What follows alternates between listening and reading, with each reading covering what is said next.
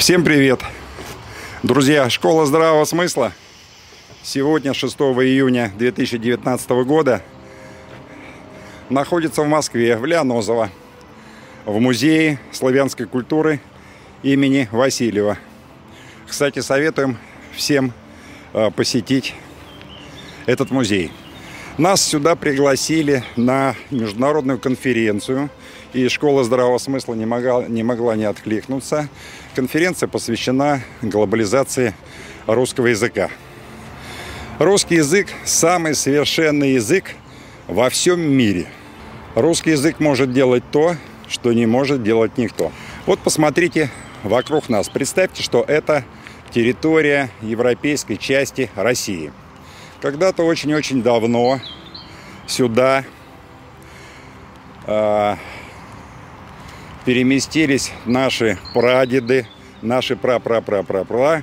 Не суть, откуда они, из севера, из Арктагеи или из Индии, с Индийского полуострова, не суть. Когда это было, точно неизвестно. Профессор Клёсов утверждает, что это было 20 с лишним тысяч лет назад. Но по теме моего рассказа это не имеет никакого отношения. Вот представьте, наши пра-пра-пра-славяне переместились на эту территорию. Они все разговаривали на одном языке. Назовем его прославянский. Территория большая. Люди начали расселяться. Часть осталась здесь, часть переселилась сюда, часть переселилась туда. Они все разговаривали на одном языке, но расстояние между ними было большое, и через какой-то промежуток времени появились уже разные диалекты. Все эти диалекты, они развивались приблизительно одинаково в плане появления новых слов, в плане появления других правил. Где-то к XII веку эти диалекты разошлись настолько друг от друга, что они превратились в языки. Язык от диалекта отличается тем, что уже люди не могут общаться друг с другом без переводчика. К XII-XIII векам языки прославян стали языками, они разошлись друг от друга и стали развиваться каждый самостоятельно. К XVII веку произошло, значит, следующее. Начала развиваться наука. И эта наука потребовала очень-очень много слов. Обычно слова новые образуются из языка народного. Берется два слова. Они между собой пишутся или слитно, или раздельно. Или берется одно слово, меняется, придается ему новый смысл различными суффиксами и префиксами. Вот этот счастливый случай или промысел Божий, то, что к народному языку было привит церковнославянский, в результате появился литературный язык.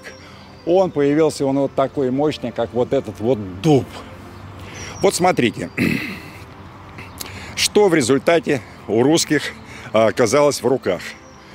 Оказалось сразу в 2 раза больше слов. Им не нужно было придумывать. Ну, к примеру, палец, перст, лоб, чело, дева, девушка, лодка, ладья. То есть все само пришло в руки. И, соответственно, когда нужно было выразить какие-то новые абсолютно понятия, ну, например, мореплавание начало развиваться, другие науки, биологии. Ну, к примеру, слово «млекопитающие». Вот смотрите, «млекопитающие». Если бы это было бы слово «молококормящие», оно бы воспринималось совсем не так. И у каждого русского ему было понятно вот это слово, новое слово «этикетка» «млекопитающие». Или «присмыкающие».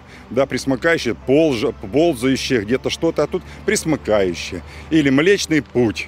Посмотрели, да, там вот «млечный путь» во Вселенной. Представьте, Млечный путь как бы было на народном языке. Молочная дорога. Совсем другое восприятие. И вот эти новые слова-этикетки, их не должны были заглушать слова, которые появились, из которых они образованы. И вот этот церковнославянский язык вместе с народным русским, он дал вот такой результат. Появился новый литературный язык. Многие наши известные люди внесли в развитие литературного языка большой вклад. Карамзин, Ломоносов, особенно Пушкин. Вот сегодня, 6 июня 2019 год, ровно 220 лет назад, родился Александр Сергеевич Пушкин. Он внес очень большой вклад. Вот маленькое отступление. У каждой страны сейчас есть свой суперписатель, топовый, который знает весь мир. Ну, к примеру, у англичан Шекспир, его знает весь мир. У испанцев Сервантес, его знает весь мир. А у нас в России весь мир знает трех писателей. Это Лев Николаевич Толстой, Достоевский и Чехов. В любом театре во всей стране, по всему миру вы увидите пьесы, которые поставлены, в связи с этими тремя великими людьми. Обратите внимание, Пушкина мир не знает. От слова «вообще». То есть Пушкин во всем мире, ну, в большинстве, это пустой звук. Хотя Пушкин, он в книге рекордов Гиннесса по количеству слов, которые он применял в своей поэзии. А почему никто не знает Пушкина? Пушкин, потому что его поэзию невозможно перевести на другой язык. От слова «просто» невозможно. А почему невозможно? А потому что все остальные языки слабые. У Пушкина словарный запас, специалисты считали, был 24 тысячи слов. Он на первом месте в мире, на втором месте Шекспир. В его произведениях 16 тысяч слов. Смотрим теперь вот сюда. Вот это условно язык украинский. Что произошло с украинским языком? Общая каноническая территория православия со своим церковно-славянским языком и с народным языком Украины. Украинцы уже имели свой язык народный, он развивался по своим правилам. И они совершили тотальную ошибку.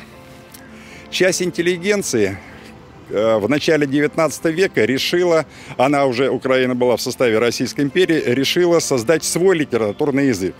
Литературный язык с точки зрения этой части украинской интеллигенции должен был кардинально отличаться от русского языка.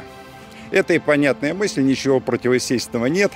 И перед ними стояла такая же задача: к народному украинскому языку сделать прививку. И вот тут-то произошла ошибка, которая, я считаю, произошло некое самооскопление.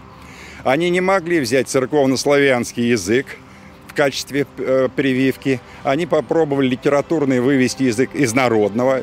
Это невозможно. Церковно-славянский не хотели брать, потому что в таком случае он ничем не будет отличаться от русского. И они взяли литературный язык поляков. И в результате у них появился вот такой литературный язык. Сравните его с русским литературным языком. Чувствуете разницу? А почему так произошло? Ну, поляки свой литературный язык создали на базе своего народного. Может, поэтому мы и никогда никого и не знаем, нигде поляки особо не отметились ни в науке. Я даже сейчас навскидку не смогу там кого-то вспомнить. Ну, писатель Сенкевич, кто там еще? По-моему, какой-то композитор у них есть. Да. Что я еще хотел сказать? Да, это значит тотальная ошибка, которая имеет свои последствия до сих пор. В это самое время приблизительно все же языки развивались. По всему миру у всех были народные, перед всеми стояла задача создать литературные. Более-менее с этой задачей справились, но по сравнению с русскими слабовато французы. Они на базе народного языка сделали прививку латыни. Но латынь – это язык искусственный. Поэтому много слов, которые французу не знакомы, и он, конечно, намного слабее русского. Англичане на базе своего народного языка сделали прививку французским. То есть английский – это исковерканный французский.